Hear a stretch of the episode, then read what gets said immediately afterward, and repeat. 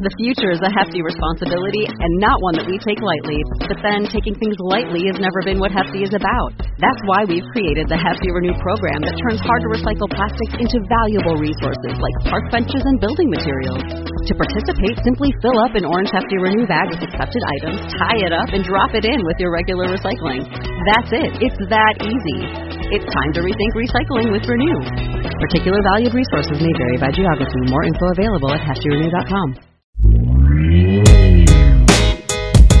Hey, folks, and welcome to Typology, the show in which we explore the mystery of the human personality through the lens of the Enneagram.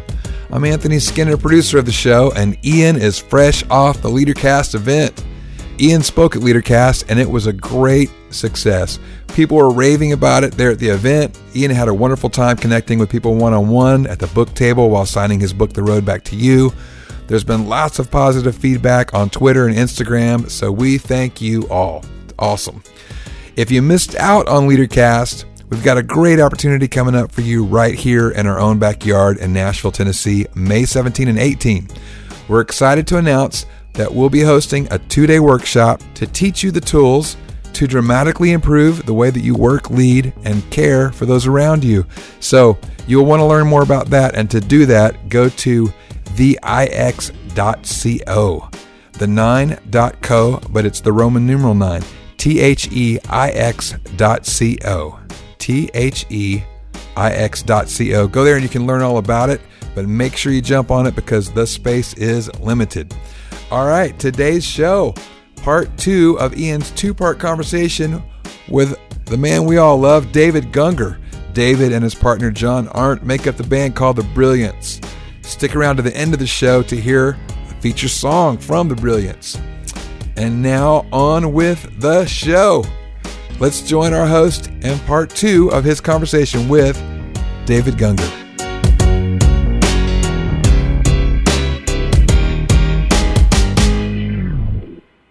So we were talking this weekend with a group of eights, and uh, just talking about confusing vulnerability with weakness and how eights do that uh, as a central feature of the of that type. And one of the questions I asked him was when when have you felt in your life most vulnerable and weak?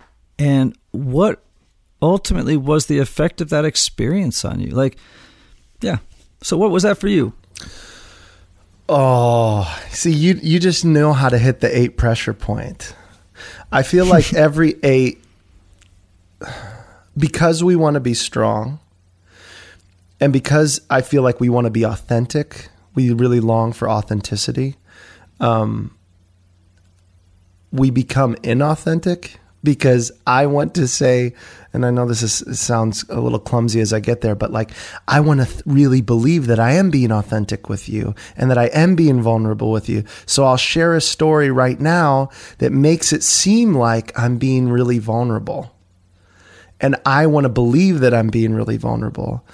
But the the the thing is, eights at the very like core of them because at some loss of innocence or some loss of trust if you really feel like you betrayed an eight it's hard for us to ever now i what's uh, well we can dive into my story later a little bit more into where this sometimes gets a little confusing for me but i I feel like I'm very loyal to my family, right? You don't mess with my family. And if you've ever messed with my family, I, I almost feel like I go Arya on Game of Thrones, which for people who are not super nerds, like she has a list of people, right? And I yep. almost have the thing of like, you don't mess with my family. I have my my list, and it doesn't mean that I hope that anything terrible happens to you, but I'm kind of done with you, right? And for me, I bring that back around saying like, do who am I vulnerable with? Because if I'm vulnerable with everybody, I think there's a part of me deep inside that almost doesn't trust that, you know? Mm-hmm. Because mm-hmm. at the core of me, somewhere along the line, I felt like innocence was taken away, which means I don't fully trust the world or everyone. And when I lean into that, the people who I do trust, I like really, really, really trust, you know? And so mm-hmm. to lean into the times of feeling like, when did you feel most weak or most vulnerable? I think it's the times that I hurt those who I trust. Mm. And then actually trying to deal with that. And it's still so hard to think about those those times um, where you feel like you totally let someone down, you know? Mm-hmm. Um, so I, I said all of that to buy enough time to be like, do I really have to think of the time I was most vulnerable? And yeah, I, and, and, I, and I am a therapist. I can wait a long time. Yeah, I know, I know. I can watch you squirm a long I time. I know. So I so let's go some pressure points, and maybe I'll just do. Here's my therapy session with you uh, for the world. Uh, I will. I'll just maybe say some things, and and maybe I'll end up landing on it, going like, "That's it," right? So by saying some things, I'll say some memories that I felt like maybe I brought shame on some on some level to those who I trust most or love most. And I think for me, um, without going into too much detail, especially about names and that type of thing, my dad, when mm-hmm. I was mm-hmm. in junior high, was um, a mega church pastor, and um, he ended up having an, an affair with essentially our nanny, right? Or a closest babysitter.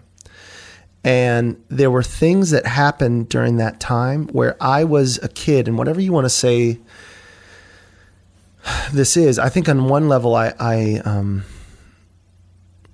well, I'll just say it. So I, I was I was having dreams at that age, at like seventh grade, that my dad was having an affair with this person, and I would have these crazy nightmares and I would tell my dad about it. And at the time he lied to me.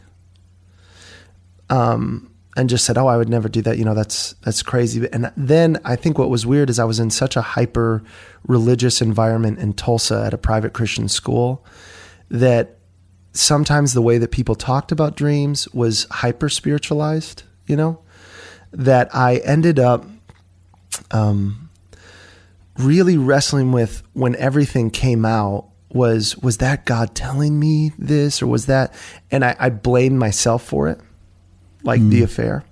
And then ended up there was a couple of moments that were really hard. One of them was um one of them was too personal to share right now, and I'm sorry. That's I, I'd say that for the protection of people I love.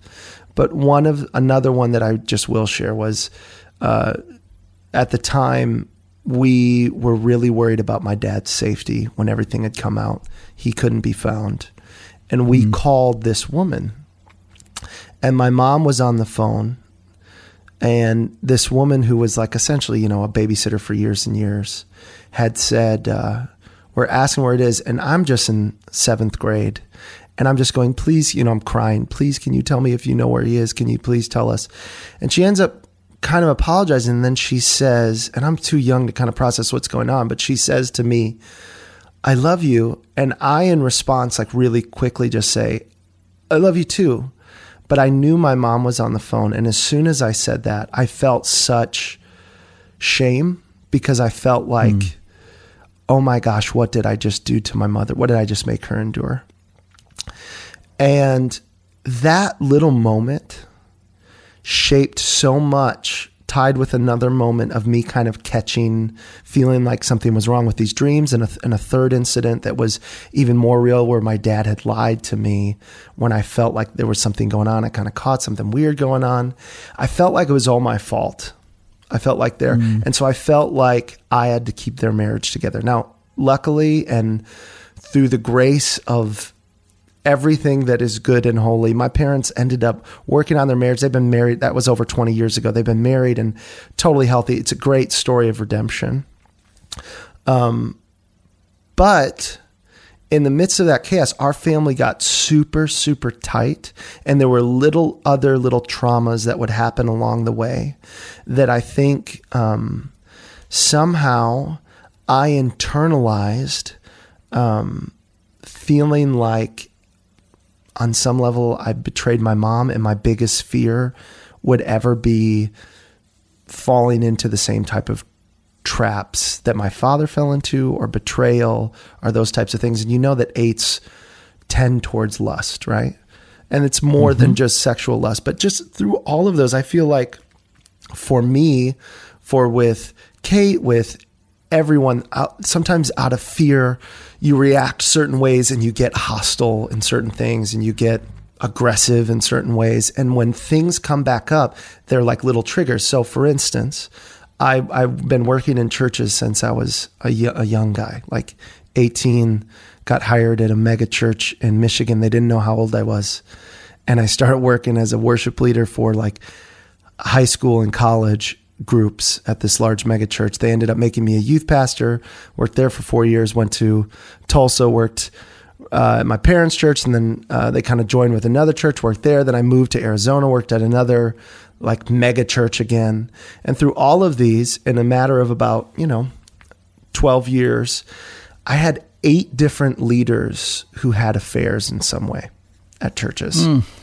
So, and each one was different and odd. And I'll, I'll share a few that kind of like maybe go like, ugh, get, get a little ouch. Um, because the, the, obviously everything had happened with my dad. One of the people that came in during that time who was a family friend was a guy named Ted Haggard, right?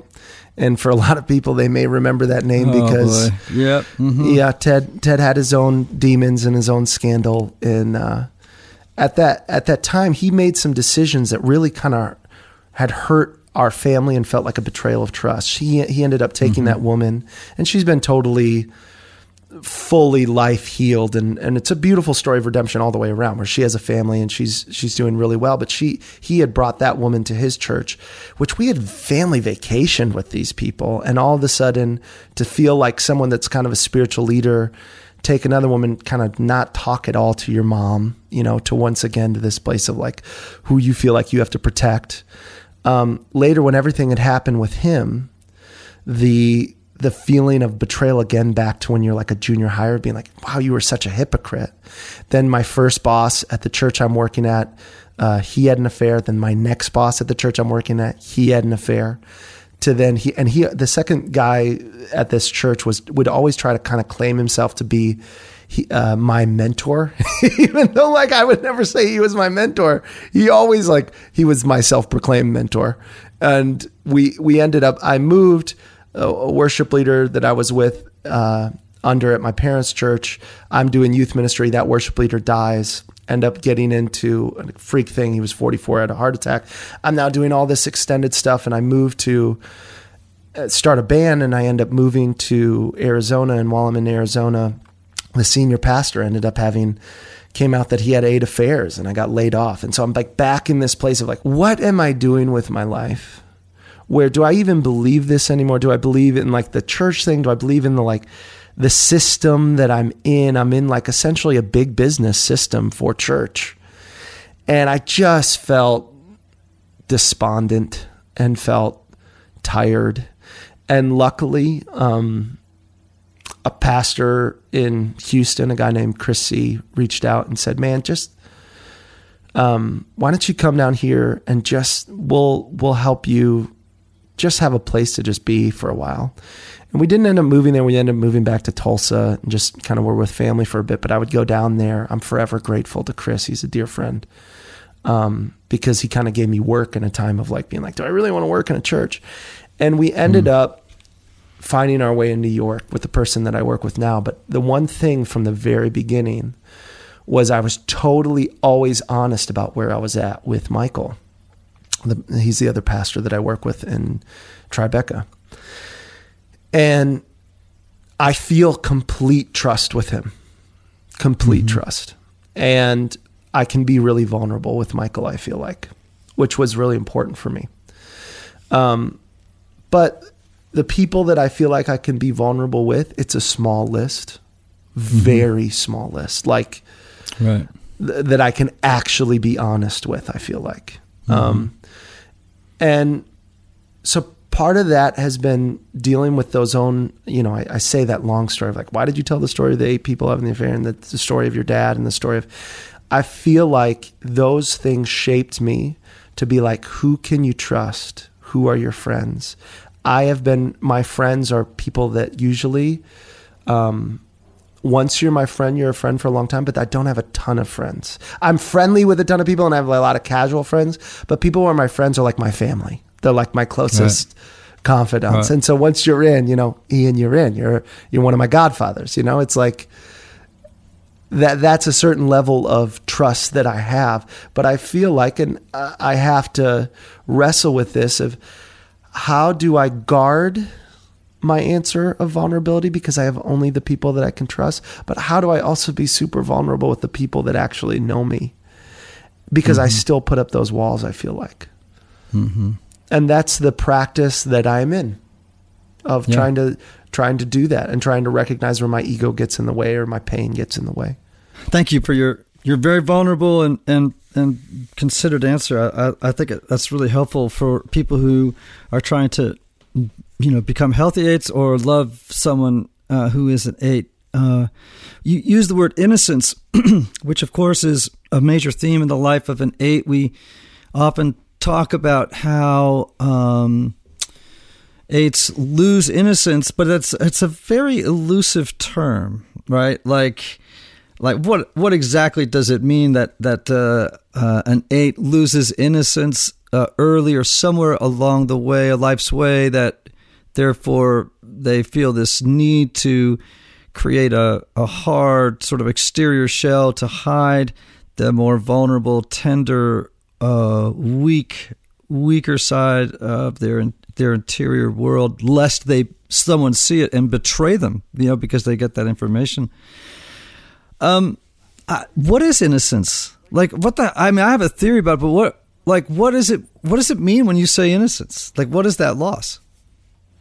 I th- well, for me, a my personality is built around one of the ways that I feel that I love the fiercest is by protecting. Mm-hmm. And at some point, I felt like someone didn't protect me. Mm. And because I felt like I wasn't protected, not only do I feel that loss of innocence, of feeling like uh, I'm protected, but now I need to protect those I love because I can't trust mm-hmm. that they're going to be protected either. So that's fascinating. And, I, and so there's two things that are fascinating. One is is that you have such a tender quality and vulnerable quality in your voice, the tone of your voice. I don't, I'm not sure what to make of it. I'm just naming it. The second thing is, you know, the that of course eights are often called the challenger, right? But they're also called the protector.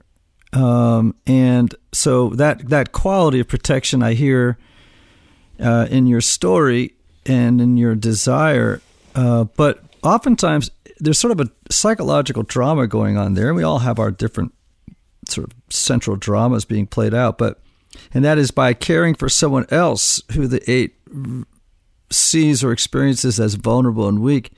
The eight is actually uh, uh, caring for their their own weakness and vulnerability. It's as though, by extension, there's this experience of, of caring for themselves that, to, as if to go back in time and protect themselves uh, and their own innocence.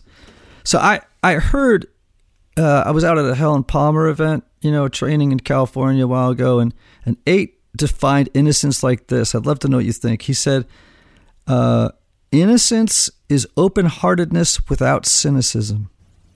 That's funny. I I don't know. I don't. Maybe this is where eights can differ on the on the shades is for me, life is beautiful and it's a gift.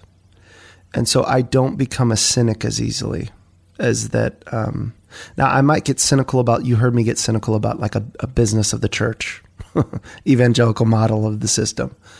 But life in itself, um, I don't get as cynical. So I don't resonate with that as much as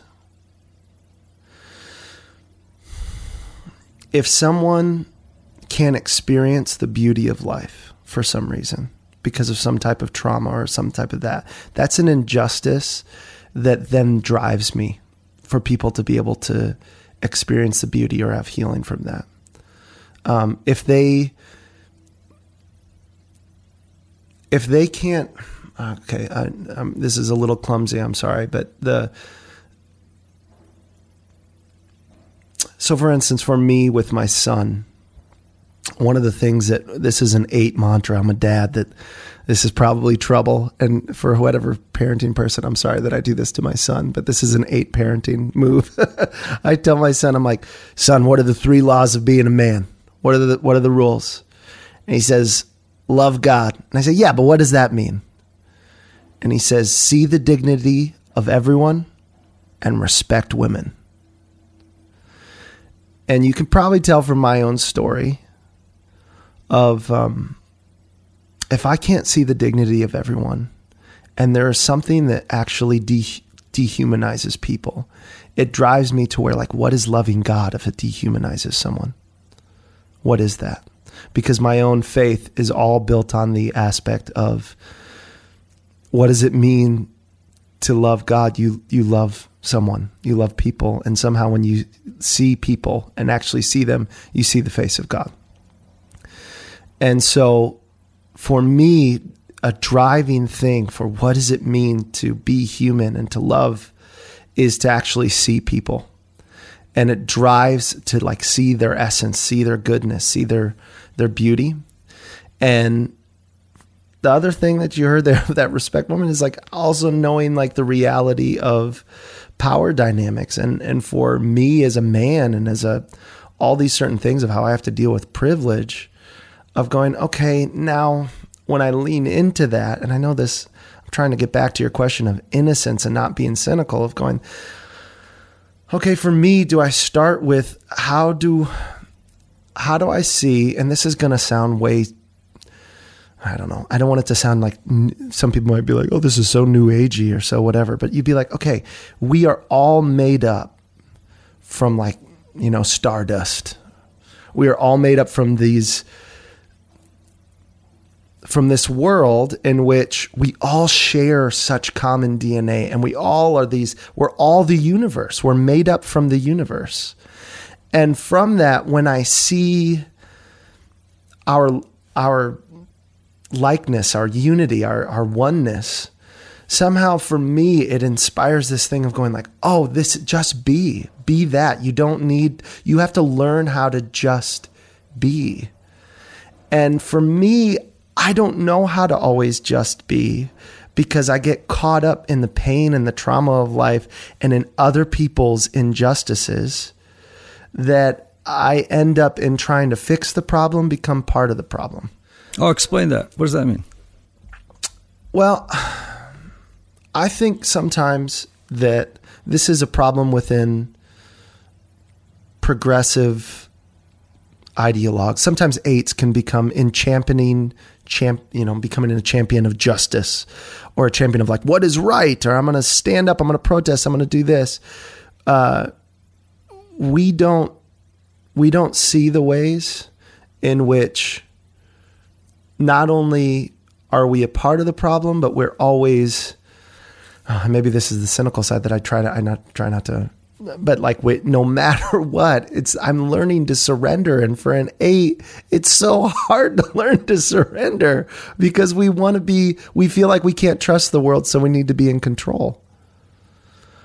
And so for a lot of times I feel like I don't know for at least for ideas of what's wrong with the world and what's the we think that somehow we'll we'll make it right and in doing so we leave this our shadow side our ego our our drive to make things right we we we end up with a path of destruction because we bully or run over people in the name of justice or in the name of doing what's right for the job we work at or the people that we love.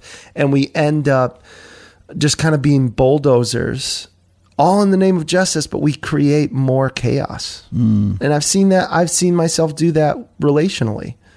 Um, so, for instance, I'll give you like a real uh, small side of this. I remember my family is super honest with each other, and we have these uh, what's funny is my dad with all he has three boys and one girl, and with all three boys, we can all fight with my dad. Real hard. What's funniest is the one that gets in the biggest argument in the family usually is me. But my dad and me are actually incredibly close. We know how to fight pretty well. Um, but uh, on his 60th birthday, I remember he said something and it made me so mad. It was something that, like, of course, as a younger person talking to an older person about like a political thing, uh, it just it it drove me crazy so much to the point where we had like a four hour argument in this restaurant. We closed the place down, and you know now to this day, I think actually he would see he would use language that I was using at the time. But when I look back on it, I ruined his whole 60th birthday. Hmm. Because in the name of justice, I just wouldn't give it up. And we fought and argued. And instead of seeing the goodness and beauty of life and celebrating him, I was after some idea and essentially just argued and argued. And I've done that at Christmas. I've done that at on trips. I've done that on all types of things where in the name of whatever good I'm trying to defend, that I can run over people I love. Um, and that's what I mean by that. Now that can that can also be extended into other things like work things, into you know company things, into church things. I remember looking back in the past of people that I've worked with, and I'm probably going like, you know, I felt like I was righteous in this, and I still feel like I was doing the right thing, but I was kind of a jackal because I just believed it so much that no matter what, I had to stand up for that. And in doing so, people don't always learn that way. You can just do damage. Mm-hmm. They learn through, you know, actually suffering love, like suffering love and questions and all those things. And eights aren't always good at asking good questions. We're good at telling good answers. Right. But that's kind of the truth bat that just like pummels people to death. Yeah. Well, I mean, you're you are an odd eight. you you are your own eight, and you are proof that there are hues and shades to to every uh, to every type, and uh, you're one of the more the more one of the more unusual that I've ever heard, and I um there are so many themes and ideas that run through your story and your tone and posture that don't don't feel eight. You know what I mean? I'm sure you feel that ambivalence too, and others have. Um, Yeah. but and so many that do, uh, so many that do, and it just is a sort of a uh, makes me more when when that happens to me, rather than feeling frustrated, like why can't I give this person, why can't I assign this person an, um, a number or an enneagram type? I actually just feel brought to reverence uh, about the complexity of of human beings, and it doesn't frustrate me so much as, in a good way, kind of bring me to silence. Um, that you know, enneagram's good, but it ain't perfect. It doesn't account for everything. Yeah, the things that Enneagram has helped me with it, because obviously, even from I discuss it, I feel like there are certain things in my life where it's like because I have the family that I have, and because I've had the spiritual friendships that I've had, and the friendships, you know, John, the person that I work with, when you talk about like loyalty, like John has been my best friend since we were little kids, you know? Yep. and he's incredibly like he's wounded me many times and I him. Um and we don't see the world all the time with, through the same language. And yet um one of the things that the Enneagram has really taught me is like spiritual practices that are really hard for me and they kind of teach me awareness. Um and so for that I'm trying to learn and I'm not good at this how to how to learn to actually be still. Mm-hmm. Because for me, I have a million things going on, and I try to do do do do do. I've got lots of projects. I've got four kids. I've got a band. I've got multiple side project things going on. I've got a church that I work at full time, and in everything I do, I want to give it my all.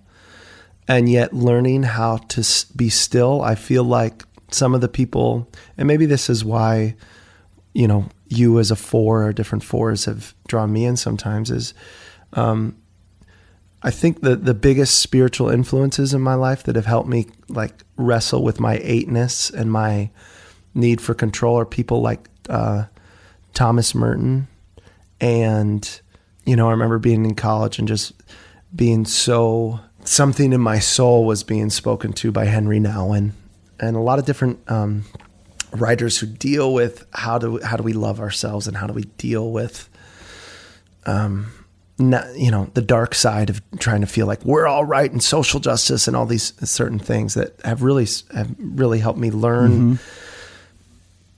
Spiritually and you were a huge influence in that the first time i ever i never even i don't think i had ever read a thomas merton book and you somehow kind of brought me to him yeah. and the the book that i feel like one of the books that has just blown my world has been this uh, birds and the Zen of appetite. Uh, right. Mm-hmm. Appetite of Zen. You know what I'm talking about? It's like this little book that just just messed up the title there. But actually, I've got it right here. It's Zen and the Appetite of Birds. I'm sorry, Zen and the Birds of mm-hmm. Appetite. How many times could I say that? Yep. Wrong? That uh, that I don't know for an eight that kind of spoke to me like crazy. Um, and it's been it's been I feel like slowly healing my eightness. right. Right. Kind of is it a sort of a feel like a process of defrosting? Oh. yes. Oh my gosh. Uh, uh, yes, a process of it's funny you were talking about the 8 as a challenger and uh, for me I can see the good sides of challenging, but for me it's hard not to just in an argument see the other side and challenge and argue. And not just it's almost like my shadow side of like oh stop it's my dark side mm-hmm. the challenger and the the light side is the protector but we get confused because in order to protect we have to challenge mm-hmm. and in doing so usually we don't challenge well mm. so all right you oh god some of these running through my mind one is I, i've been really wrestling with this idea that i'd love to actually come up with three names for each type because we're always going from uh, there's health, there's average, there's unhealth, you know, whatever in personality, the fluidity of personality. And so taking eights, I've been beginning to map this a little bit, right? So eights in their healthy space, like you just said, I would call the protector. And in the average space, I would call them the challenger. And one word I've sort of played with for the in the space of unhealth is the enforcer. Um, mm. So that I'm just trying to find. I'm not trying to confuse the waters here. First, but I do think I mean, I know some Enneagram teachers out there that would say, oh, don't name them anything. But I think there's power when you name something, particularly in the beginning part of a journey, because when the moment you name something, it becomes real. Uh, it's no longer an abstraction. Uh, so, and I think for some people that's helpful, you know, to say, okay, so here's some characteristics that, or a, a, word that may summarize characteristics within a different space. So I was, I was happy to hear you say, you know, when I'm healthy, I'm a protector, and when I'm not, I'm a challenger. You know, because I do think there are some maybe mm-hmm. some some more interesting nomenclature there for each type. Um, and I think, um, by the way, that you know Merton was a four uh, with a five wing, and uh, which meant that, and, and when you read his his work around social justice, like in uh, Conjectures of a Guilty Bystander, uh, among others, uh, these incredible books on justice that he wrote he was also incredibly bold uh, in the things that he said. I think I think sometimes people think that eight that fours are kind of we are in a withdrawing stance. We are all those things, but we can be pretty aggressive. There's an aggressive side to. In fact, arguably, sexual eights, bonding eights, and their subtype can be the most mean number on the Enneagram, and that's just a fact. Sexual fours are really, and they're un, if they are unhealthy, it's really not good. It's actually they're very aggressive and unkind, um, cruel actually, and vengeful, uh, and feel utterly free to treat others uh, in with complete and utter disregard for their feelings. Um, so all to say, uh, I I don't know, David. I eight. Wow, eight. You're such an odd eight. Uh, um, so, uh, and I, I can. Let me just say one other ahead. thing. Like your music, dude. Your music is like loaded up with um so much tenderness at times. Uh, you're so self-reflective. I don't know very many self-reflective eights who are naturally self-reflective. They're so externally focused, um, and they actually it's hard for them to do interior, you know, in, to do a lot of internal work. And you are exquisitely attuned to that space. So anyway, I you're you're teaching me. You're teaching me things about eights I uh, perhaps that I, I hadn't I hadn't seen or experienced So- before. So let me. I I'm gonna I'm gonna share something that taught me a lot about my own eight of trying to let go. So I, without giving too much detail, I got invited into a study through NYU, and uh, it was a medical study for religious leaders, and um, it, it involved um, something where I had to meditate for a, a very long time and be very reflective on my story. And the practice of meditation really, at least for an eight, for me, it was so hard to break through. But when I finally was learning certain things about just learning how to be still, had incredibly like huge breakthroughs for me. And one of the things while in this study, um, I had to take a dosing of something. And while I'm on this dosing, I'm on this couch, and you're just laying there for about nine hours, blindfolded, listening to music. And I had this experience where um, I had a sort of dream or vision of all the women in my life waiting on me and my father. They were having a meal. And uh, it was a beautiful feast. And yet, while they were waiting on us, we kept on feeling like we had to make meaning out of whatever we were doing. And I called this, what's funny is every time I tried to make meaning out of something, uh, I called it falling back into the loop because life is meaninglessness. Like it's like it doesn't have any meaning. And yet there's something that transcends. And at the time, I'm reading a lot of like funny, like pretty postmodern theology where you start talking about, you know, like Tillich of the, of, you know, the, the creation story or the fall of man is one of falling from essence into existence Right.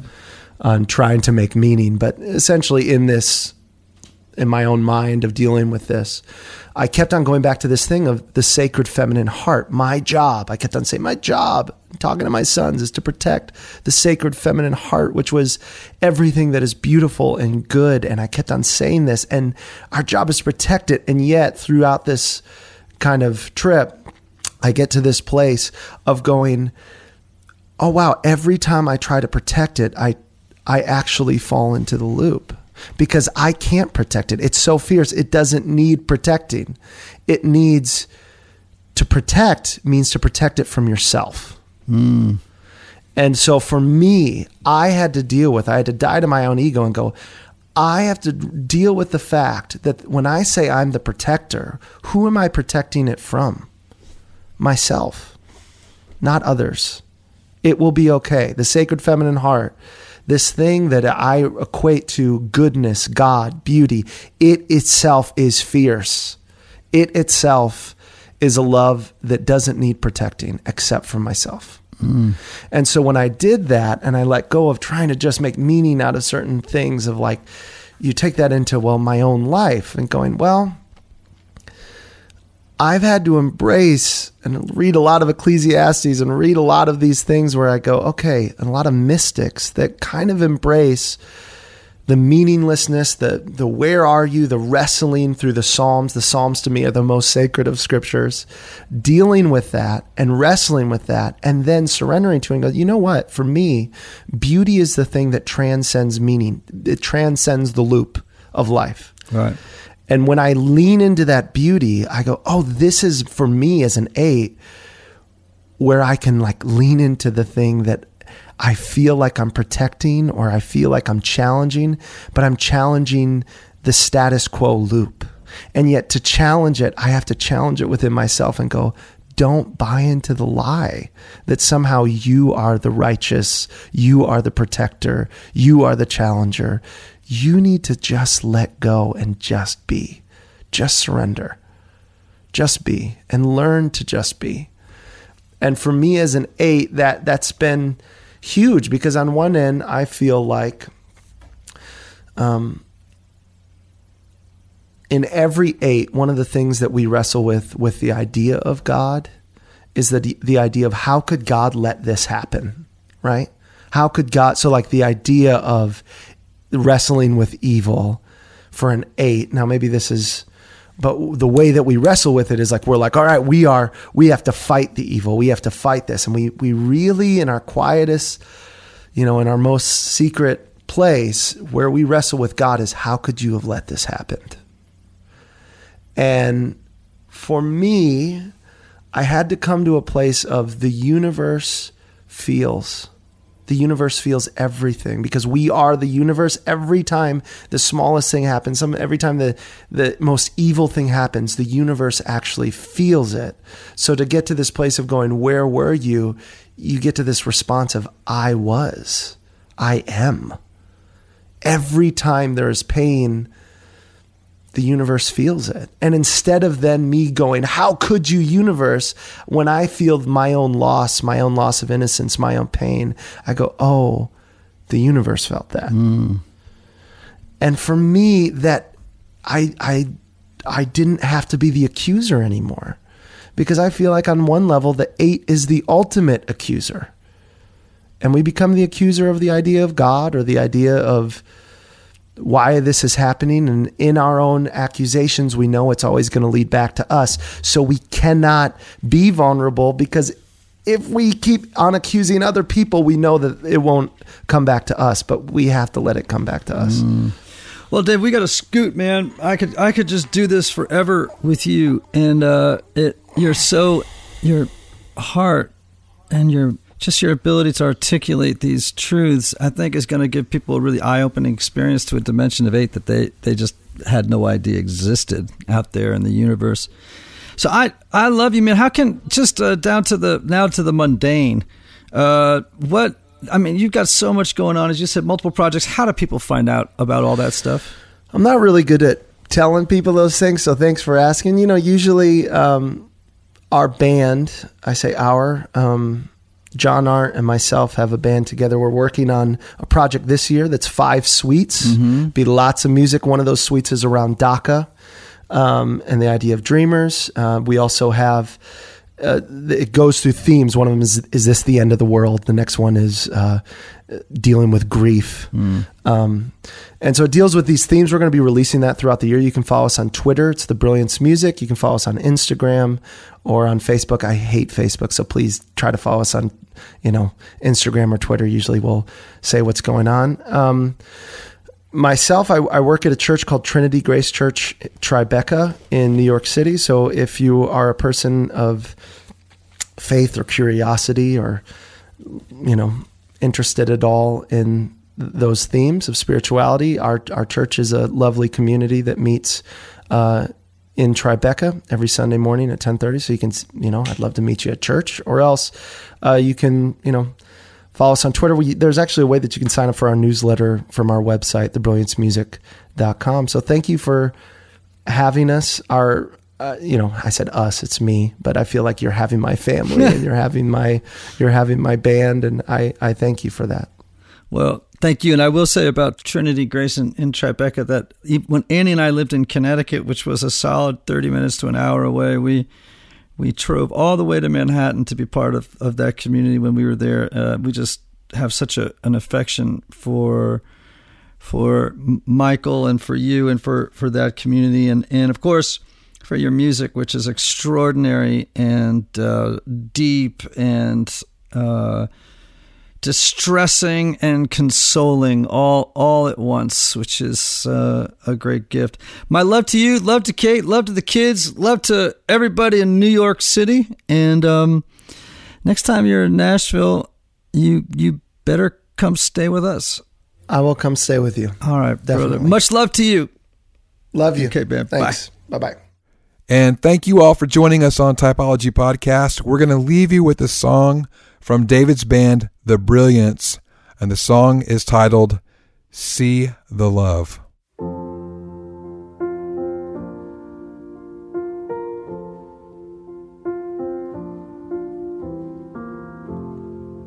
Every day we go to war again, we assume we know so much more than them before we hear what they have left to say. Headline breaks, and we start to hate again, calling them names again. We give our peace away. I hope they see it, cause I wanna see it. I hope we I wanna see, I wanna see the love. Oh.